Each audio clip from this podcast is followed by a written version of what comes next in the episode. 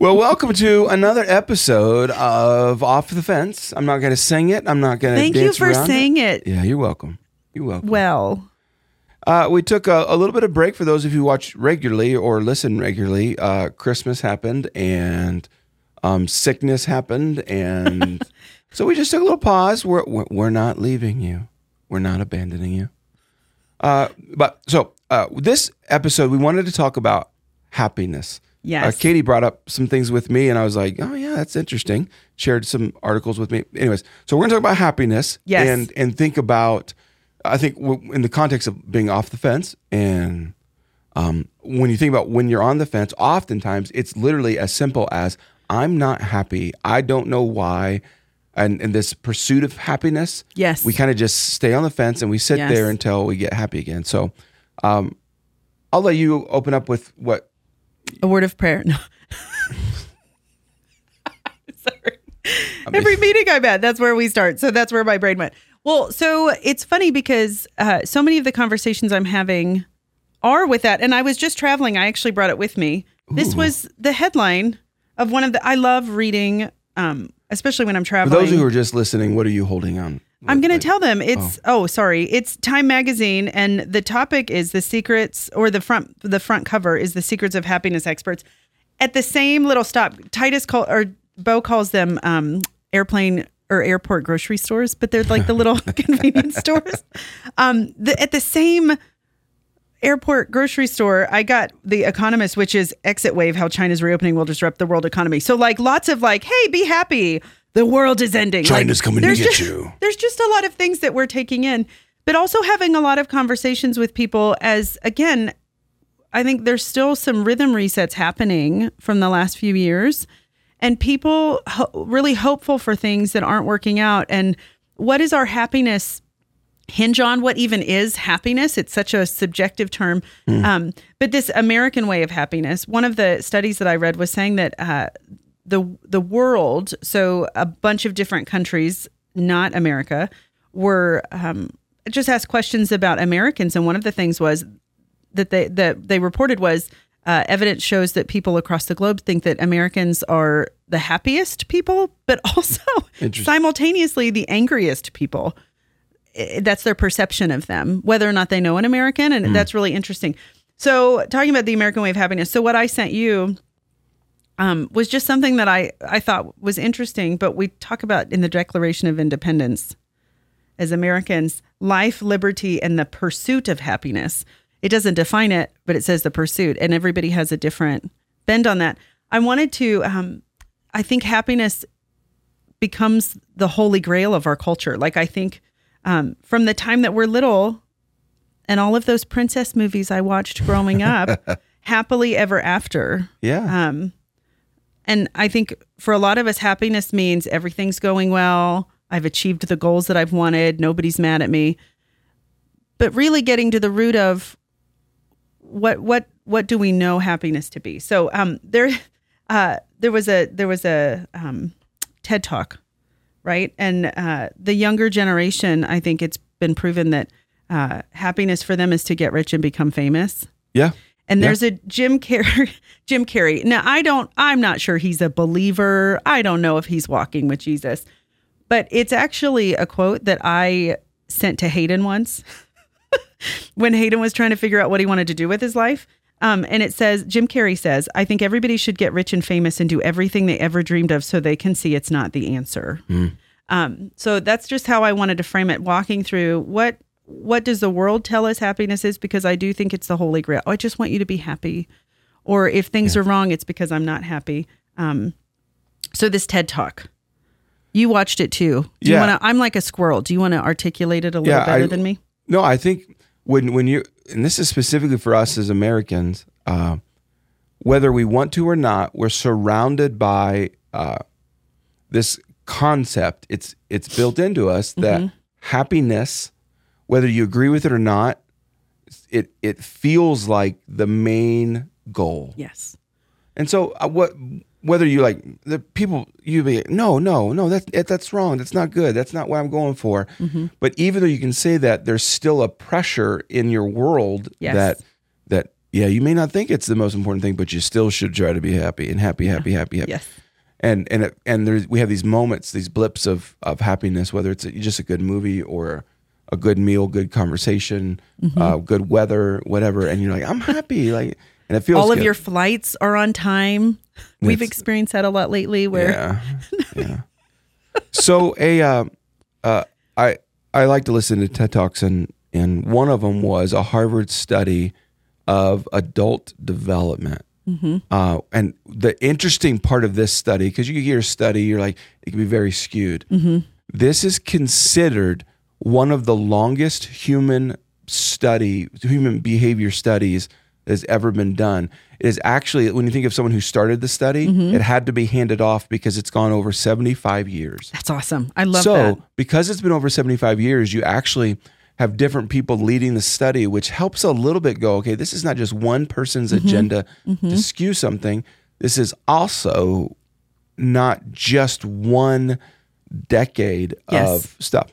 So, Yes. 75 year study, 724 men were studied. Here's the details.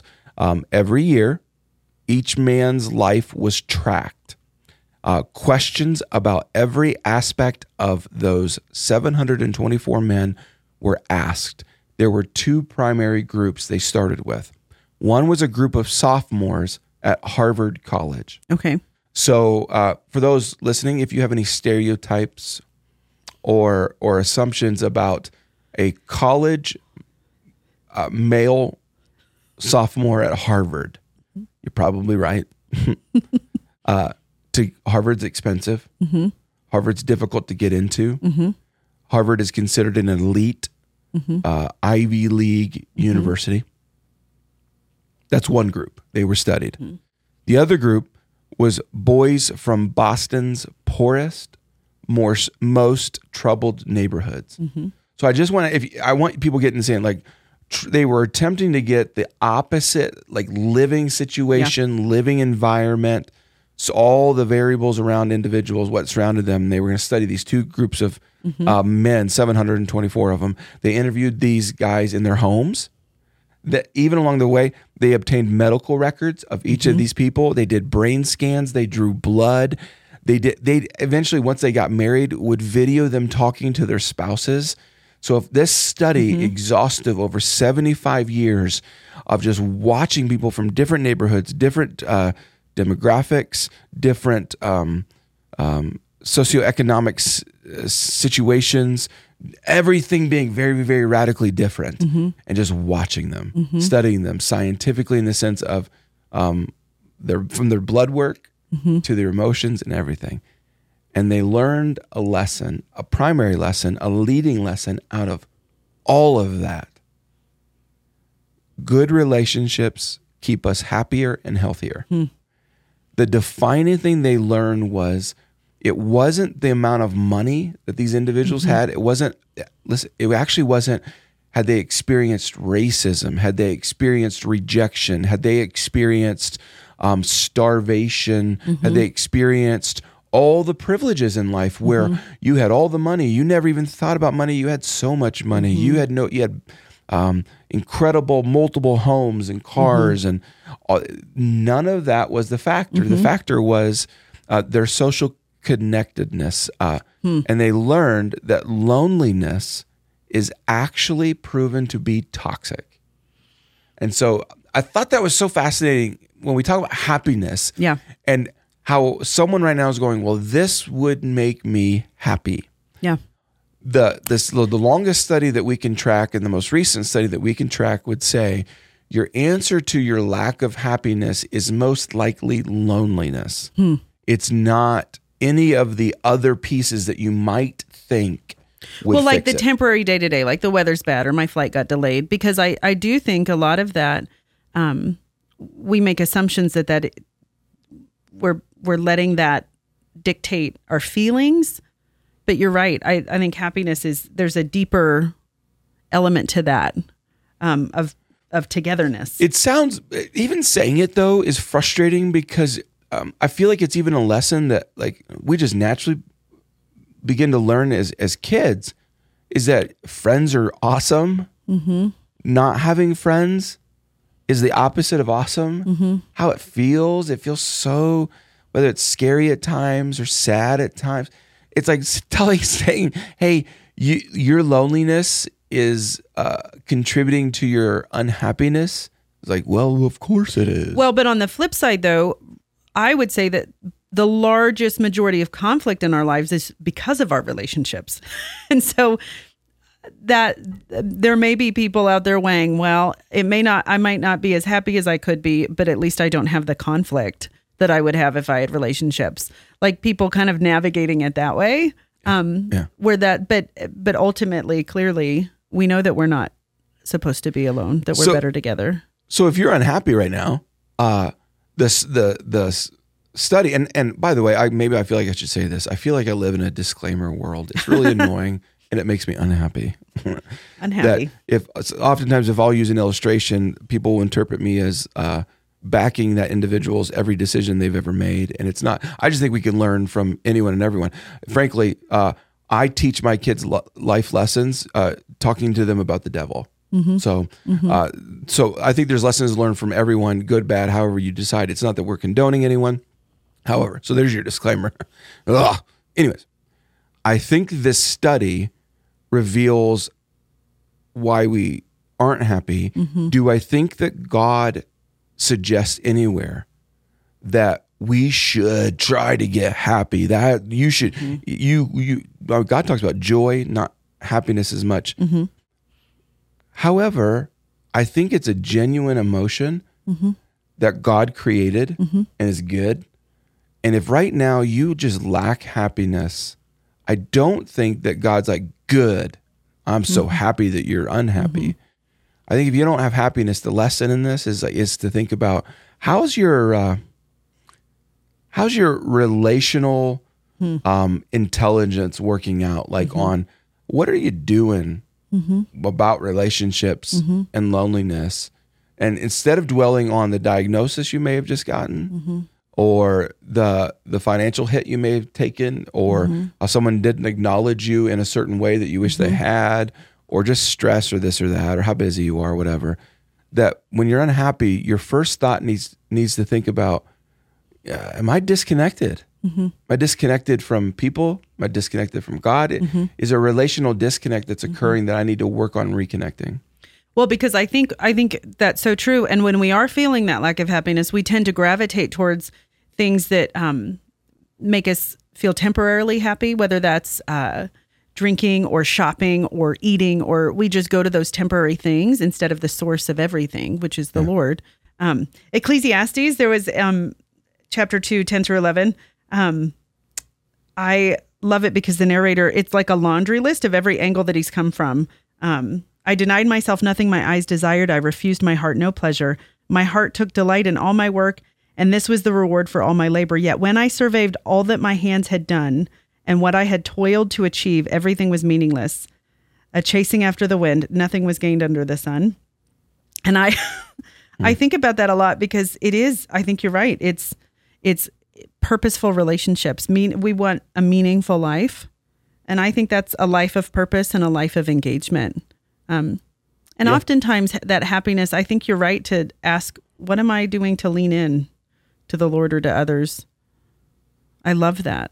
Yeah, I uh what we know is that our relationships affect our bodies and our brains. Mm-hmm.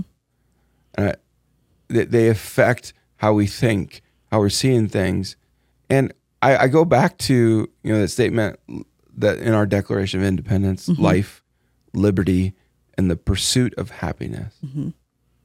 I think that's awesome.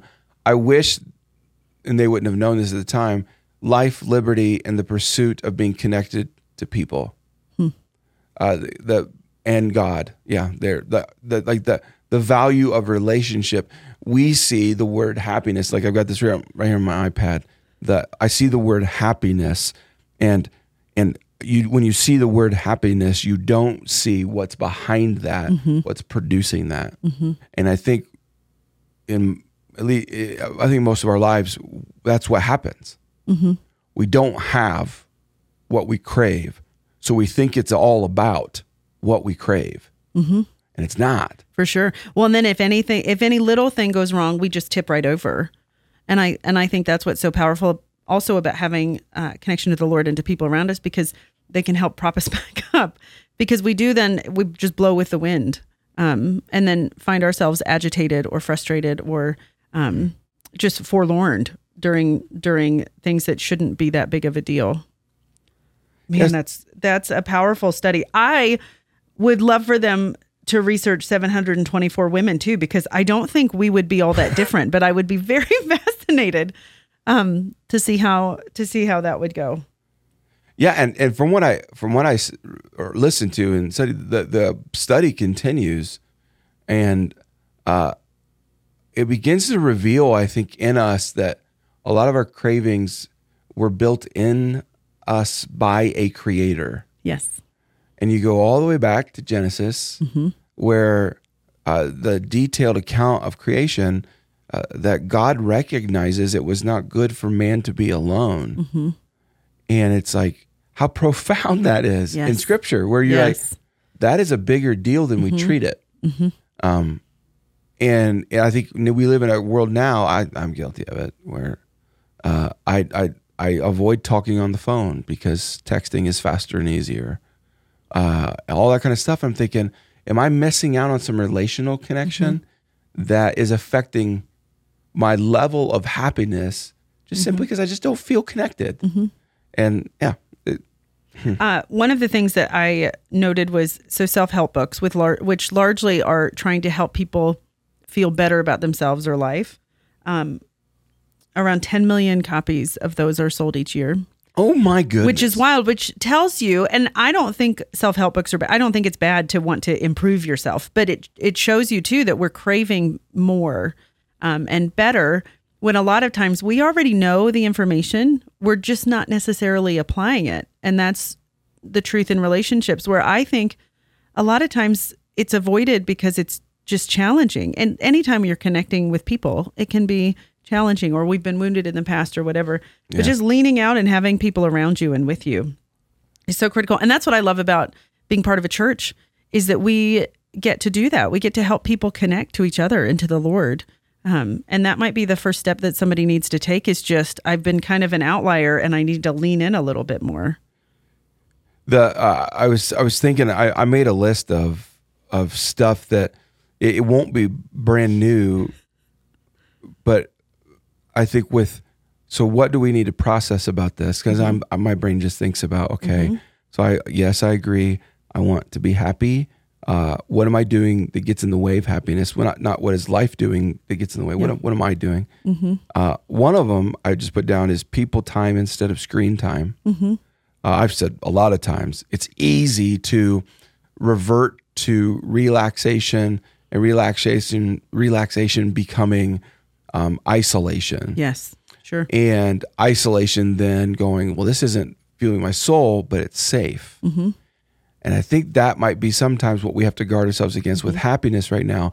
Are you unhappy because you're protecting yourself? Mm-hmm.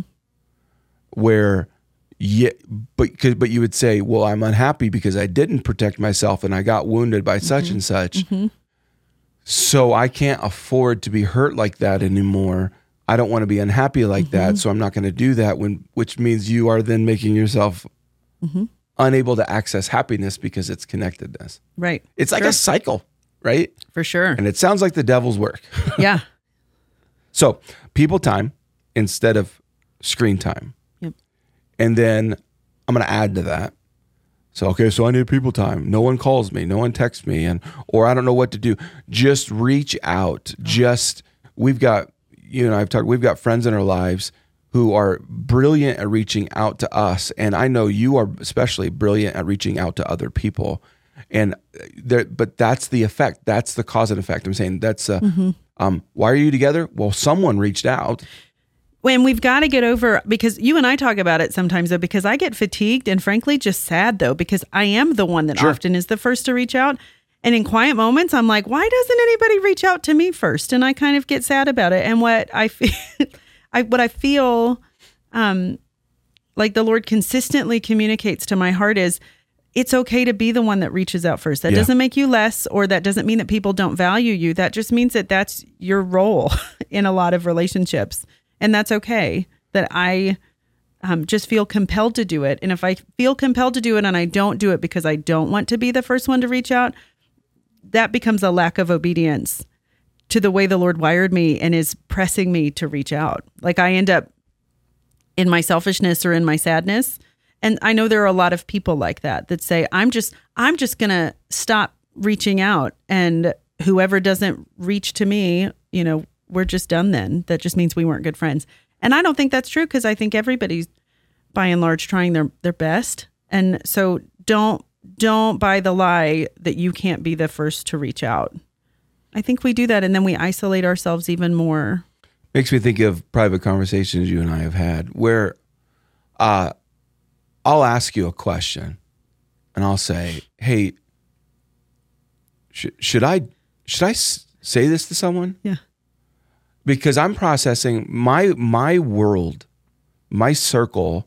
Even though you and I are married, my circle's different than yours, um, and your circle's different than mine. How what what you and I do for a living, how you and I see the world. There's so much unity in that, mm-hmm. but there's also at the same time differences. Mm-hmm.